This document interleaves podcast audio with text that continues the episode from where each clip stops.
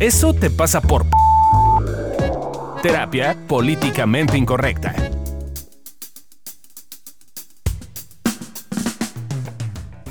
Hola, ¿cómo están? Bienvenidos al podcast de Evolución Terapéutica. Yo soy Alessia Divari, ya estoy de vuelta, qué emoción. y hoy vamos a hablar acerca de eso te pasa por querer salvar a tus papás. Lo vamos a ir explicando. Bienvenidos al podcast de Evolución Terapéutica. Sí, buenos días. Yo soy Fabio Valdés y bienvenidos al podcast de Evolución Terapéutica. Yo soy Adriana Carrillo. ¿Cómo están? Y yo soy Lorena López. Y ya no supe qué más decir. Y ya no supe qué más decir. Oigan, hoy vamos a hablar de un tema padrísimo. Ah, bueno, a mí me encanta. Que es eh, querer salvar a tus papás o lo que en ¿Te encanta querer terapia. salvar a tus papás, mana? Yo sí, un poquito. que me escuchen mis papás. Ellos, o sea, por supuesto, ellos sienten, como todos los papás. Bueno, no como todos, pero. Pero sí como muchos que por supuesto que no tienen que ser salvados. Pero aquí anda una necia queriendo que es que salvar a los papás o hacer cosas para ellos. Eh, que en el mundo de la psicología eh, o en algunas terapias se le conoce como parentalización, para que nos vayamos también instruyendo Familiarizando con el y término. familiarizando con los términos. ¿Tú qué? ¿Nos vas a dar la- las La definiciones? bonita definición del Oye, pero no diccionario. estuvo complicado que cómo Estuvo, estuvo. pues sí, parentalización claramente no existe, es un término acuñado por la psicología, pero pues definí padre. Entonces, no, padre de, de papá. De papá. De papá. Qué mal chiste, hasta ahorita acabó bueno. Eh, Traigo chispas, ¿sí? No y un padre es un hombre que tiene una familia a su cuidado. Ah. No, pues Vaya. wow. Ah, ok. Ah, ok. No, pero es como cuando nos ponemos de papás de nuestros papás, pues nos sentimos un hombre o mujer que tiene a su familia a su fa- así. a su cuidado. Entonces Exacto. dije, pues dije, bueno, no es parentalizado como tal, pero pues ah, sirve. Pues sí, nos da, nos da la idea simbólica de lo que queremos decir. Pero traes también nuestras fancies definiciones. sí. ¿Qué, qué, qué les platico primero? ¿Las coloquiales? O sea, de cómo normalmente sabemos o podemos darnos cuenta que alguien está parentalizado o las fancies de la psicología. No, las fancies de la psicología. Las ¿no? fancies. Ya después nos vamos a lo peatonalizado. Es que mi guion, güey. Pero tu guion está así. No, está al No, revés. Primero revés. está coloquiales. Ah, pero ya, ya No. sabemos que soy cuadrada. Ah, es verdad, por eso vamos a hacer uno de este pasa por rígida. ándale, ándale. No, la Bueno. otra, fancies de la Fancies de psicología. la psicología. la parentalización es la asignación o asunción del rol parental por uno o más hijos de un sistema familiar. Para que una familia funcione de manera correcta, los subsistemas de los padres y los hijos tienen que estar delimitados con claridad, cosa que no ocurre en estos casos. Ah, Lore. Naiji y Sparks Ok. del 2012 ahondan un poco más en este término y añaden que la parentalización implica la distorsión subjetiva de una relación, como si en ella la propia pareja o incluso los hijos cumplieran el papel del padre. Ande. Tan, tan, tan. Tan, tan, tan. chan, chan, chan. ¿Quién entendió? Yo. Me perdí como en el renglón. O sea, cuando te pones el papá de tu papá. Sí, sí. ¿no? O sea, en realidad lo que estamos diciendo o lo que dice la psicología con todo este concepto super fancy de un nombre impronunciable, este... Osor- Sí, seguro lo dije. Osormen- Eh.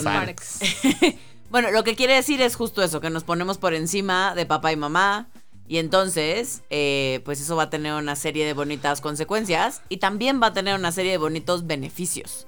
Porque aquí ya sabemos Ajá. que nos gusta hablar de los pros y los contras y de lo que sí ganamos, claramente, tomando esas herramientas y de los precios que pagamos. Pero antes, ¿cómo le decimos coloquialmente ahora sí? Te puedes dar cuenta si estás parentalizado cuando dices cosas como eh, no puedo ir a la fiesta porque no voy a dejar solo a mis papás. Ay, pobrecito. De cómo voy a hacer planes el sábado, pobrecito de mi Sí, papá, ¿verdad, Lore? Se va a quedar solito. Solito. Se va a quedar solito, pobrecitos Ay, de tanta mis papás. falta que le hace Sí. su hija.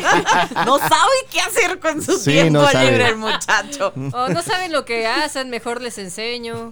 O el típico de allá la cagó otra vez. O no sé qué haría sin mí. O lo que tu papá tendrías que hacer, o lo que tu mamá tendrías que hacer. No es que yo alguna vez haya dicho algo semejante. Ahora, también nos podemos dar cuenta en cosas que hacemos, ¿no? O sea, andar dando, no sé, dando dinero. O sea, como no solamente en Tiempo, cosas que... mi tiempo, vida. Sí, estar ahí. ¿no? Ser O sea, soltera. Creo que también en acciones se puede ver. pueden- podemos No encontrar que estamos- pareja, porque pues es que una hay que cuidar a los Ah, papás. verdad.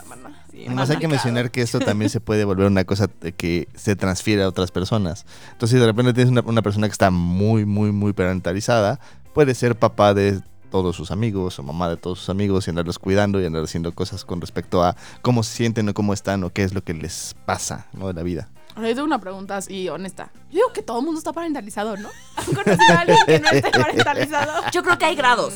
Claro, ese es el tema. Sí. Yo creo que hay grados. Sí creo que no todo el mundo está parentalizado. O sea, yo sí conozco gente que si está parentalizada lo esconde re bien. O sea, que más bien juegan el papel contrario todo el tiempo. O sea, sí. siempre son el de cuídame, hazme, ahí, ¿no? Claro. Em, Sálvame. Sálvame. O sea, que nunca cambian en ese sentido el rol para ponerse arriba del otro. Sí conozco gente así. Pero sí creo que la gran mayoría de nosotros, en uno o varios momentos, jugamos con estos roles y jugamos con estas posiciones dentro de nuestro sistema. Que cuando hablamos de sistema, eh, estereotípicamente nos referimos a nuestra familia, familia. nuclear, generalmente. Sí, y también una conjunción de nuestra familia nuclear, familia la que tienes en este momento si estás casado, y es como esta visión dinámica, ¿no? De decir, ok, puedo estar parentalizado a ratitos, y eso es bastante sano, pero a veces cuando estás parentalizado todo el tiempo puede llegar a, como hemos visto en otros programas, puede llegar a ser un poquito problemático. Tengo un ejemplo. Estábamos el otro día, Fabio y yo, con unos amigos jugando rol. no, ese no es el. Suena muy divertido. No, sí estuvo, Ya ¿eh? dijo Adriana que sí estuvo Eh, divertido. sí estuvo, sí estuvo. ¿Te Ya- vestiste, ya le encontré te vestiste de mucama irlandesa o de qué era tu No, no. disfraz? No, ese tipo de juego No, de ese rol. tipo de juego de rol. Este, no, de esos no Ah, esos sí se ponen buenos. Sexóloga. No, con sus amigos. De Ah. juegos de rol geeks. Ah, ah, bueno, yo dije una orgía, todos. No, no, ¿por qué? ¿Por qué delimitar? No, no, no, ¿Por no, qué no? ¿Por qué no? No son mi estilo. Este, Pero bueno, pero, el juego de rol. eh, y de repente una de las personas que estaba jugando rol con nosotros eh, recibió un mensaje de sus papás. Pum, Bueno. pum, pum, pum. Así de ya regrésate, ya, No. ya estuviste un ratote allá. Este, te, te quedaste a dormir el día anterior, ¿qué crees que esto es un hotel? Ya saben, el típico, ¿no? O Yo- sea, yo tengo una duda que a lo mejor lo, lo- lo voy a este, poner en evidencia. ¿Cuántos años tiene él? Pues no está tan chavita, ¿no? Tiene, ¿qué? ¿27? Ah, Sí. Me estaba pensando como alguien. No. Siento, Fabio, como- No, no. Como O Fabi. sea, Y Lore, ah, es pollita como yo. O Sí, sea, pollita no, como tú. Ya no pollitas. Tampoco son bonitas, solo pensé que era como uno así de Como 45 cuarentón. años. Como de 40, no. no. Ándale, Fabio. Y, Y se puso súper mal y sí terminó, o sea, Yéndose. como de contarle que no se peleen mis papás, porque el, el problema para esta persona es que ella sabía que si no se regresaba, sus papás iban a tener un problema entre ellos. Y entonces dijo, contarle no, que no se peleen, yo me regreso. Que además es muy típico, porque entonces ahí lo que estás haciendo es hacer las cosas eh, para, digamos, meterte en la relación con los papás, que ahí, pues a final de cuentas, tiene que ver con una parte también de educación, ¿no? De, de lo que, de cómo tendrían que hacer la relación entre ellos, ¿no? Claro, ¿no? Y creemos, o sea, eh, los que estamos de poco parentalizados a muy parentalizados, la sensación interna se parece más a yo sé lo que le conviene a mis papás. Sí. O yo sé lo que le conviene a mi amigo, o a mi pareja, o a mis primas, o a quien sea que le quiera yo solucionar y arreglar la vida. Me pongo por encima y creo que mi solución es la mejor. Entonces eso se traduce a todos los niveles. Tengo otro- ejemplo buenísimo. Tengo un paciente que es un señor de que tendrá sesenta y tantos años que llegó a consulta la primera vez porque literal su hijo le sacó cita, lo llevó de la manita, así casi casi lo mete al consultorio conmigo. Eh, y ha sido, o sea, ha sido todo un tema ponerle límites al hijo, ¿no? Porque es como, ver, tú no vas a pagar la consulta, tú no vas a sacar la cita de tu papá. Él es completamente funcional y si quiere y puede, lo hará. Y si no, pues su problema, no el tuyo, ¿no? Pero vemos muchos de esos, ¿no? O sea, yo también no recuerdo si he hecho algo así, pero estoy segura que al menos he tenido la sens- sensación como Las de querer, ganas. Sí, Bueno, de querer llevar de la manita a mis papás a algún lugar. Por ejemplo, a mi mamá, no quiero traerla, a mi mamá y a mi papá los quiero traer a que tomen un curso de medicina para que se relajen tantito y eso es como yo queriendo cuidarlos, ¿no? Bueno, Pues, debo confesar que mi hermano y yo sí literalmente obligamos, porque sí, sí obligamos, o sea, manipulamos a mi papá para que sacara su seguro de gastos médicos porque nos iba a dar algo que no tuviera gastos, seguro de gastos médicos. Y entonces literalmente le dijimos como, papá, si no sacas esto, Ya ni me acuerdo que le dijimos, nosotros vamos a hacer algo así súper feo. Y literal yo le hablé a la señorita del seguro, A para la gente. darle- a la gente del seguro. Y le pedí pues, así de, necesito que me mandes el acta de nacimiento. O sea, yo, papá, mándame tu acta de nacimiento, no sé qué. ¿verdad? No, bueno. Al final, así, y a la fecha la señorita del seguro de gastos médicos me habla a mí ti, para, claro, pre- pues para sí. decirme del pago. Y yo, es que ese no es mi seguro, ya para eso ya... No. Sí, me- todos los meses me escribe la señorita del seguro de gastos médicos. Sí, o sea, yo también, a mi mamá, me encanta. O sea, todos los, todos los cursos y talleres que yo he tomado, digo, mamá, tú lo que necesitas es tomar un curso que está buenísimo. y entonces ahí va la otra, pobre, siempre me dice, a mí me andas metiendo a todo. Vale, pero tu mamá cede, cede. Sí, no, mi mamá, mi mamá cede y así. Pero, y ahorita lo hago en general, cuando me cacho, lo hago más desde otros lugares, como porque sí creo que le sirve y sí creo que sí, mi mamá se presta para crecer también y compartir conmigo e ir aprendiendo cosas nuevas. Em, pero sí creo que la gran mayoría de las veces al principio que la metía a diferentes cursos era porque alguien por favor cámbiala y dígale que lo hace mal, pues, ¿no? O sea, y que lo que ella tiene que hacer, ¿no? Entonces, eh, me parece que muchos, unos más sutiles que otros, eh, tenemos diferentes formas y mecanismos para ir diciéndole a papá, mamá, hermanos, tíos, vecinos, amigos, primos, qué tienen que hacer. Sí. Ahora, yo creo que algo importante es en lo que platicaba Ale de las sensaciones, ¿no? Esto de yo sé lo que te conviene. Creo que también hay otros, no sé si sean grados, pero eh, otras sensaciones en función de la parentalización, que es como sin mí les va a pasar algo, o sin Se mí inclusive se van a morir, o sin mí no pueden. O sea, ese tipo de sensaciones. O sea, por ejemplo, a mí me pasa más esa que como la versión que dice Ale, ¿no? De también me pasa, ¿no? Pero como de neta siento que sin mí, pues no pueden con la vida. Y esto puede ser, puede ser que tengo problemas de Sálvanos, corazón, ¿verdad? Lore, Eh, sálvanos. Esto puede ser que haga combo con la personalidad del papá. O sea, puede ser que tengas un papá que de repente se tira para abajo como el mío, por ejemplo, ¿no? Que todos No, lo Sufre, sí, sí. agoniza. Y hay que traerlo un día para que lo escuchen. Que lo conozcan. Eh, que es un tipazo, pero cuando entra en esa faceta se, se pone así Sí, como un hay que poquito difícil. O puede ser una persona que realmente está bien y se la pasa chido los fines de semana y, ¿no? y, y es la, y la hija, La hija anda ahí encima, insiste en que debe de poder este, estar con él porque pues tiene que cuidarlo. ¿Qué tal que se cae por las escaleras o algo, no? Claro, ¿no? No, se va a aburrir, pobrecito. Sí, pero además es eh, cuando hacemos ese tipo de cosas tiene que ver con eh, en general es este tema de sentir que mamá, o sea, los parentalizados lo que sentimos es que papá y mamá no pueden. Sí. O alguno de los dos. Y eso lo podemos traducir como en se va a morir sin mí, en yo le tengo entonces que explicar qué hacer o yo le tengo que solucionar, Claro. ¿no? Y hacerlo por él o por ella. Hacer las citas del doctor o hacer las citas del terapeuta o llevarlo al hospital o es que si no lo hago yo no lo hace nadie. O sea, hay como muchos diálogos al respecto de eso, ¿no? Como de, de comprarte la historia de que tus papás no pueden. Claro, y hay, hay papás buenos para eso, la verdad, como decía Fabio hace ratito. Sí, sí, también me ha tocado conocer casos ayudan. donde sí digo, pues es que sí, por eso el hijo o la hija también, pues, ¿no? O sea, a veces, a veces sí hay papás o hay personas que sí no ayudan, ¿no? O Sí, sí. sea, Que, que sí se ponen de pechito Sí, sí. para el sálvame. Pero vemos otros tercos que aunque papá o mamá no son así, ¿no? Insistimos. Así que pueden ir con su Consuegro vida. querido. Eh, sí. Ok, entonces, eh, pero todo esto yo tengo una duda en mi ser. O sea, ¿para qué nos sirve?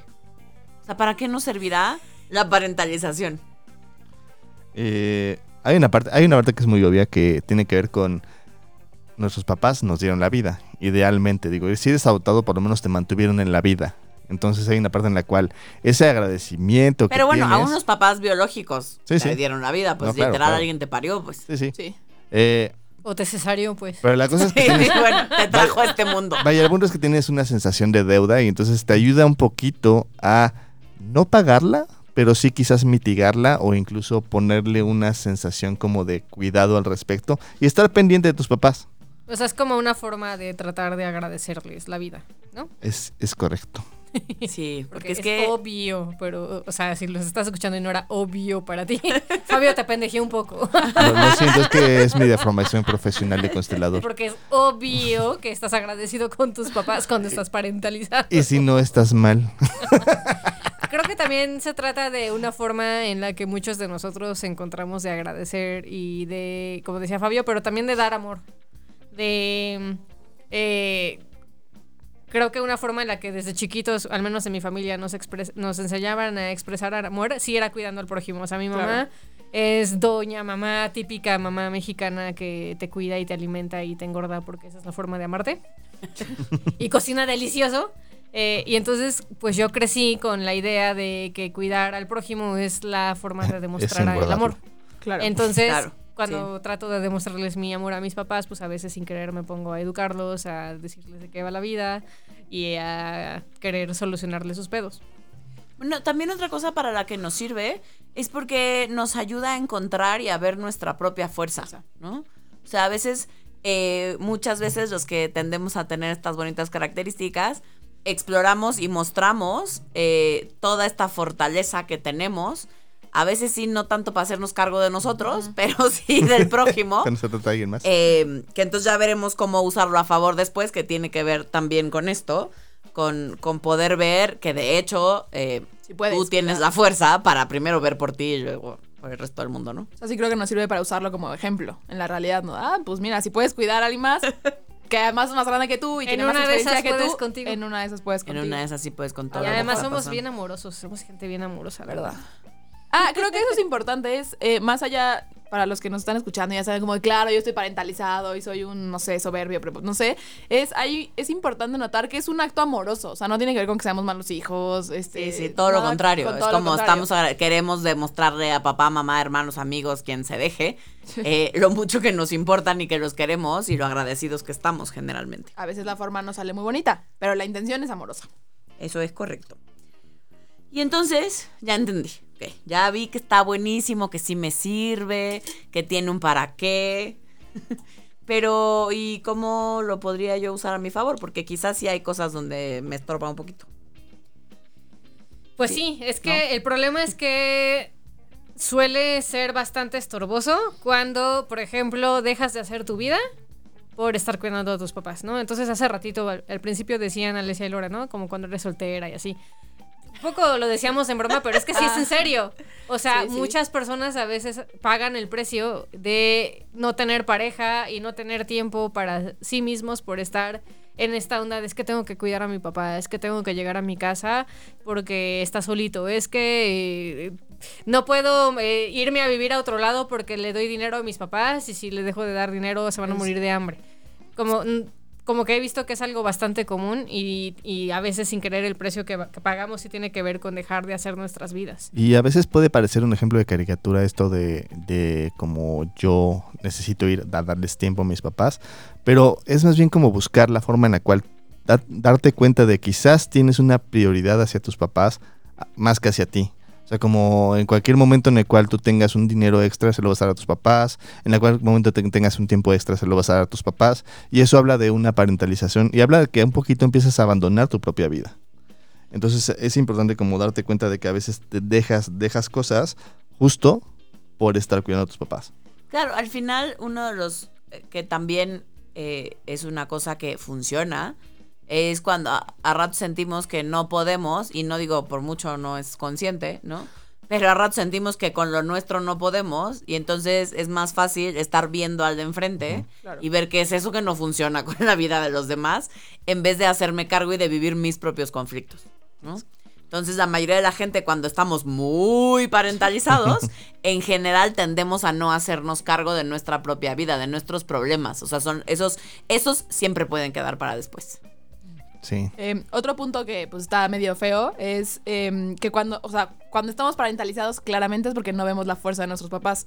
Y el tema es que cuando no la vemos, pues tampoco podemos tomarla. Porque sí, les tengo la noticia que sí necesitamos la fuerza de nuestros papás. O sea, no es como que podemos ir eh, solos por la vida. eh, porque pues sí como sistémicamente, familiarmente, eh, energéticamente, sí necesitamos eh, la fuerza de nuestros papás para poder hacer cosas, para ir por nuestra vida.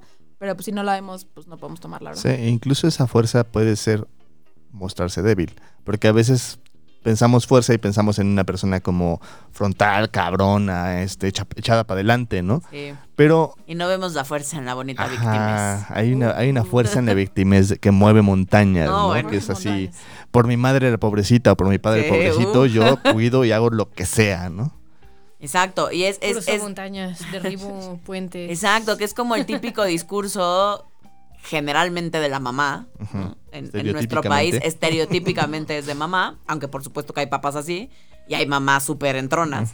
Eh, pero el caso estereotípico es la mamá que siempre se queja de que papá, tu papá que fue un culero y me dejó Ajá. y nos Pobrecita dejó. de mí. Pobrecita de mí, cómo sufro y no me da para nada y nunca me dio para el gasto y nunca no sé qué. O sea, y la señora puede perfecto con su vida, ha salido adelante, es una cabrona hecha y derecha.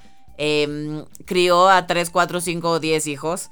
eh, Solita, literal. solita, ¿no? O sea, sí es como si algo le sobra a esa señora es fuerza.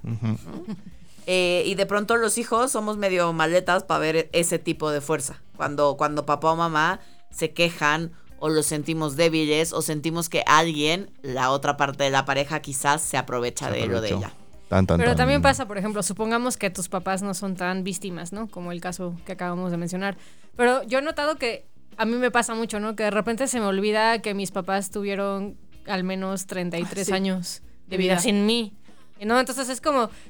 Me sirve mucho pensar eso porque es como, güey, ¿qué me hace pensar que no pueden sin mí si al menos 33 años Pudieron, ah, sin pudieron mí. sin mí. O sea, como... Y eso de verdad me sirve mucho porque es como, ah, ok, creo que más bien los estoy viendo chiquitos o estoy viendo que no pueden cuando claramente pueden. Y han podido y van a poder porque pues siguen vivos, están bastante sanos, están contentos, o sea, algo han hecho bien, claramente. Claramente, tenerte, man. ¡Obvio! Fue lo mejor que pudieron haber hecho. Ahora, otro, otro punto importante eh, tiene que ver con la culpa. Porque generalmente, eh, bueno, generalmente, en la parentalización eh, hay culpa. Porque entonces cuando yo quiero dejar a mis papás, o cuando yo me quiero ir, o cuando quiero Salirme de mi salirme casa. de mi casa o así, pues claramente la culpa es como, ahora me voy a ventanear. El sábado, mi, vi a mi mamá. Y entonces íbamos a ir al cine. Pero entonces el viernes, mis papás están divorciados. Pero entonces el viernes mi papá me había dicho que quería ir al cine. Y entonces el sábado Oh en la noche, ajá. Y entonces dije, maldita sea, tengo que elegir. O sea, me, me dio una culpa terrible porque dije, pobre de mi papito, se va a quedar solito en su casa. Ay, mientras yo. Sí. me voy al cine con mi No tiene mamá. nada que hacer seguramente. Exacto. No, no. ¿No? Ni a quién invitar al cine. Nadie, Claramente. ¿Y qué ibas a decir a su casa? También. Así de aprovecha que Lorena no está. eh, tú y no- ni- igual ni sabes si son los momentos que ¿Ves? más disfrutas. A lo mejor y solo se hace el pobrecito. El punto es que terminé yendo al cine con mi mamá, me dio culpa y entonces todo el domingo Me la le hice con postre a mi papá. fui a comer con él porque me dio mucha culpa. Claro. Entonces, Es o también nos pasa que estamos esperando que justo esa sensación de culpa Ajá. se nos Se quite vaya. para poner límites, ¿no? O sea, a veces puede ser que ya no esté tan padre para ti ciertas cosas que de repente puede ser que te estén pidiendo tus papás o sientas que te están pidiendo tus papás, pero pues con tal de no sentirte mal hijo o, o, ay no pobrecito se va a quedar solo o lo que sea, bueno pues ya ni modo, ¿no? Me rifo y me vi- quedo a vivir con ellos. Sí, es como, ejemplo. como a veces parece que estamos invirtiendo en la relación de los papás como una especie de, de dinero invisible, pero que en algún punto cuando lleguemos a una cantidad de tiempo, dinero o espacio, Esfuerzo. esfuerzo, se nos va a quitar la culpa. Ah, Ahora. La mala noticia es que te, Que dieron, no. te dieron la vida. O sea, es imposible pagarles la vida. O sea, estaría padrísimo, de verdad. Conceptualmente estaría Sí, bien para darles un cheque, ¿no? Y ya. ¿No? Ah, no. forma 250 de pagar la De culpa. pagar la por eso culpa. no me embarazo, ¿verdad? Así de, mm, Así te doy un hijo a tu servicio, Sí. señor. Eh, eso Una es- nieta, mi mamá quiere nieta. Ah, no, Ya además. me dijo que tiene que ser niña. No, bueno. Niña, Ok. Así sin presión. Está bien, cero, cero presionado me siento, este, pero bueno, eh, sí, sí, pero eso por justo, si le pudiéramos pagar un cheque a tus papás, por ejemplo, estaría súper bueno, ¿no? O sea, como de ya, toma, ya no siento culpa, Ya no ahora te puedo debo hacer lo nada. que quiera. Salimos tablas. Pero, tú, pues, no tú funciona. con tus golpes y yo con los míos. Cada quien se da con su Cada golpe, quien su golpe. No, no se puede. No se puede. Papá y mamá tienen el sartén por el mango porque nos dieron la vida y eso no hay cómo pagarlo. Y siempre lo vamos a sentir. Entonces, pues bueno, Oye, ¿qué hacemos? ¿Qué hiciste el sábado? Ya dije. Ah, eso fue el. Fue ah, sábado. Es que Eso dijiste que viernes. dijo. No, No, no, no, el viernes su sábado. papito le dijo. Ah, Pero es que Que quería ir al cine. siquiera me lo dice como que quiere ir al cine. O sea, hecho indirectas de llegué a mi casa de trabajar. hay muchas películas. Sí, sí, sí, literal, en el literal. Y, y me dijo así como, y entonces de repente pero estamos viendo la tele y pone trailers de las películas, pero de la nada sin decirme. Y entonces ya entiendo que la indirecta es tan solo alguien, Alguien. quisiera ir al cine conmigo. Pobrecito de mí. Exacto, entonces claramente, y pues sí. Ok, entonces el sábado saliste con tu mamá y el domingo se lo dedicaste a tu papá. Exacto, Claro. así. Ok, y que- ese es otro de los problemas de la parentalización, que en el proceso dejamos fuera a gente de nuestras vidas. No, no, hoy, hoy voy a, hoy voy, ya nada, iba a Creo que la gente- de ¿Ya hecho, te vas a defender? A ver, échala, échala, que échala. hoy voy a ver a mis amigas. ok, muy bien. Para balancear un poco. Está bien. que claramente también me da culpa porque voy a ver en la noche. No, bueno. Uh. Todo mal. Ay, te quiero, Leo. Oigan, pero y entonces yo ya estoy así, una cosa confundida, porque entonces, ¿qué chingados vamos a hacer? O sea, ya me di cuenta que estoy turbo parentalizado parentalizada. Ya vi que pues sí, sí me sirve, claramente tiene un para qué y empiezo a ratos medio me pongo en paz, a ratos digo, oye, es que de veras, es que papá y mamá no pueden, pues, ¿no? Y también ya vi que cuando me paso de tueste, si es como, pues, mija, dejas de hacer tu vida por andar cuidando a quien no necesita además ser cuidado. Pero, ¿qué hacemos? ¿Cómo de verdad le podemos dar la vuelta a esto? Ok. Escuchar nuestros 28 tips. Que es la edad en la que dice Lore que dejará de estar parentalizada y va a vivir sola. Dice, yo digo que se lo hagamos exigible. Sí. Exigir Hay, así. hay- hay que Así que todos los que los están escuchando, sangre. apúntenlo. A los A Lore- 28 años. Lorena, ¿cuántos años tienes ahorita? 26. Ok. Tiene dos años le quedan. Dos Uno y medio, uno Uno y medio, sí, Uno uno y medio. medio. No, no, es hasta 28 ajá, hasta que termine el año, hasta diciembre. Ay, no manches. 28, tengo hasta un día antes de mis 29. Pues sí, ah, ahí la, ahí la vemos saliendo no no lo había pensado. Sigues No, teniendo ¿para qué le das 28. ideas? No. Muy bien, mana, muy bien. No, mana. Bueno, entonces dice Lorena que 28 tips. Ok. Tip número uno. Observar qué hay debajo de mis ganas de cuidar a mis papás. Ahí es importante notar que a veces, cuando quieres cuidar a tus papás, hay varias motivaciones. Y una de ellas puede ser Ocultas, quitarte la secretas culpa. y oscuras. Ajá, ocultas secretas. Es que Una de ellas justo es esta que estábamos esto. platicando de quitarte la culpa, pero a veces también es esta sensación como de sentir que tus papás se van a morir y que pues tú vas a seguir con vida, que eso sería lo natural, pero entonces hay una sensación de cómo le hago para volverlos inmortales, ¿no? Y entonces es que quiero quitarme esta sensación de, de como impermanencia de mis papás por decir que se van a petatear eh, y hago cosas para eso, pero ah, por eso es importante notar qué hay debajo, qué es lo que me ocurre que estoy todo el tiempo queriendo cuidar a mis papás. Tip número 2. Notar qué gano yo de ponerme en ese lugar. ¿Cómo? ¿Yo gano algo? ¿Cómo? Sí, ya habíamos quedado que sí ganábamos algo. Sí, para empezar te sientes como súper poderoso, ¿no? Además te da un lugar como de privilegio en la familia de, de yo soy el que le dice a los papás qué hacer. Yo soy algo así como el Soy el abuelo, que ¿no? tengo O la razón. Soy como, como el- Bueno, habemos de pronto alguno que otro parentalizado que parecemos como el tatarachosno, Ajá, ¿no? sí. O sea, sí es como, me pongo por encima de mis papás, pero me pongo por encima de mis mis abuelos, pero los bisabuelos, pero los tatarabuelos, pero ya me convertí en el chosno, ¿no? O sea, esta onda de fuerza y de yo tener este lugar Este especial. lugar como Pero también el que decías, el- Alessia hace rato me parece relevante como recalcarlo aquí, ¿no? Que a veces es mucho más fácil estar preocupado por la vida del enfrente que Claro volver a que ver sí. Mis propios asuntos y eso también es una ganancia. Oye, un tip, ahorita que estábamos en este bonito momento, me acordé que no lo dijimos, pero una forma también de darnos cuenta que estamos eh, parentalizados en este ¿qué gano yo? Eh, tiene que ver también con cuando no sabemos tener relaciones de iguales. Ah, es cierto. O sea, yo, por ejemplo, más chavita, nunca tuve amigos de mi edad. Eran mayores, ajá. La ma- yo tenía amigas, Ay, o sea, estoy rodeada yo, de... o sea, ay, Sí. pero que si ni estás parentalizada. Ah, nada. O sea, yo hoy tengo amigos y amigas de todas las edades, Sí. pero cuando estaba más chavita era muy marcado que tenía yo 19 años o 20 años y amigas de 50, pues. Sí, también ¿no? me llevaba con personas Eh, de 50, y- y 40. mi- pero además era como, mis frases eran como, es que la gente de mi edad me da hueva. Ajá. Son inmaduros. Oh. Son inmaduros. O, que- o- o la clásica, ¿no? eh, de no ya, estoy ya- parentalizada. ya mi nunca edad. me pasó. Sí. No, te- tienes 20 años y dices cosas como ya mi edad. Ya mi edad, exacto, sí. ¿Eso decías? Sí. Cuando pareces como- de la vida. Sí, Cuando sí. pareces como muy madurito o Ajá. madurita, esos son como tips Como de cómo darte cuenta que claramente señorcita. estás como bastante parentalizado. Tip número 3. Dar pasos chiquitos y a tu ritmo en función de hacer tu vida con todo y la culpa. Ay, muchachos, la culpa no se va. No. Digo, en otros episodios ya hemos hablado de esto, o sea... Ni la culpa ni nada. pero- Exacto, La sí. sí. La sí. Ah, la Eh, de las pocas cosas Se que sí se van. Pero la culpa es parte de vivir con ello. Y tampoco tiene que ser una cosa pesada. No. O sea, cuando asumes que el precio, pues es sentir algo de culpa, también tu atención se pone en el disfrute o en, en- en alcanzar el objetivo que sea que quieras alcanzar. Y entonces la culpa, si bien no se quita, sí baja.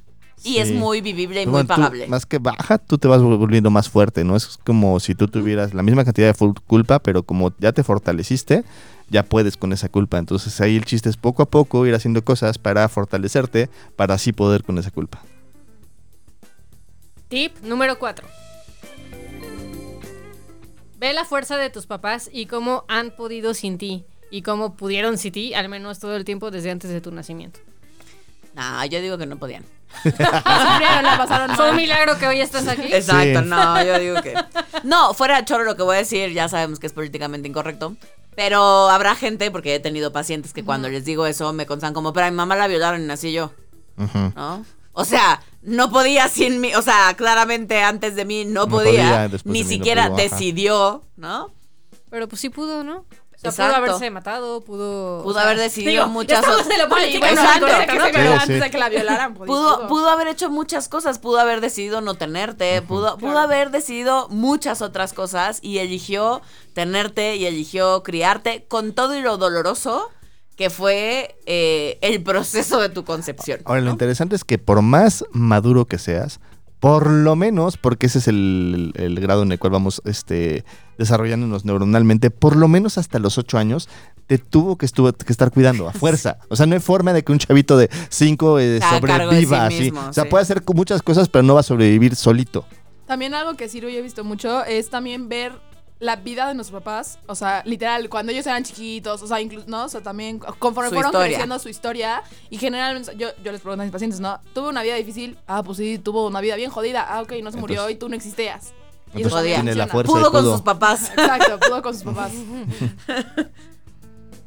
Tip número 28. Nota lo amoroso que eres y lo agradecido que estás y usa eso como motor por- para honrar la vida que te dieron haciendo lo que está bien para ti.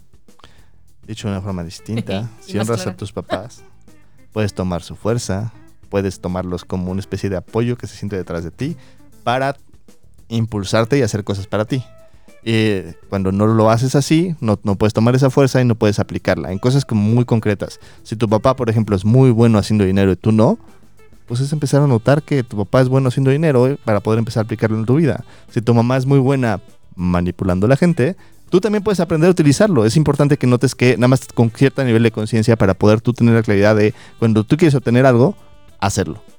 Y a mí, con esto de honrar, algo de lo más bonito que me ha enseñado Fabio es justo ese término. Yo antes de conocer a Fabio no, Ah. ah, no sabía que era eso porque de él es honrar. perfecto. Sí, es bonito. Ah, no perfecto, pero bonito. muy bonito. Cof, cof, Pero es como, como a mí al- algo que me pasaba mucho, supongo que todavía me pasa, pero no me doy cuenta, es que la culpa, ¿no? Ya hemos dicho que da culpa y entonces mejor para no sentirlo dejo de hacer cosas.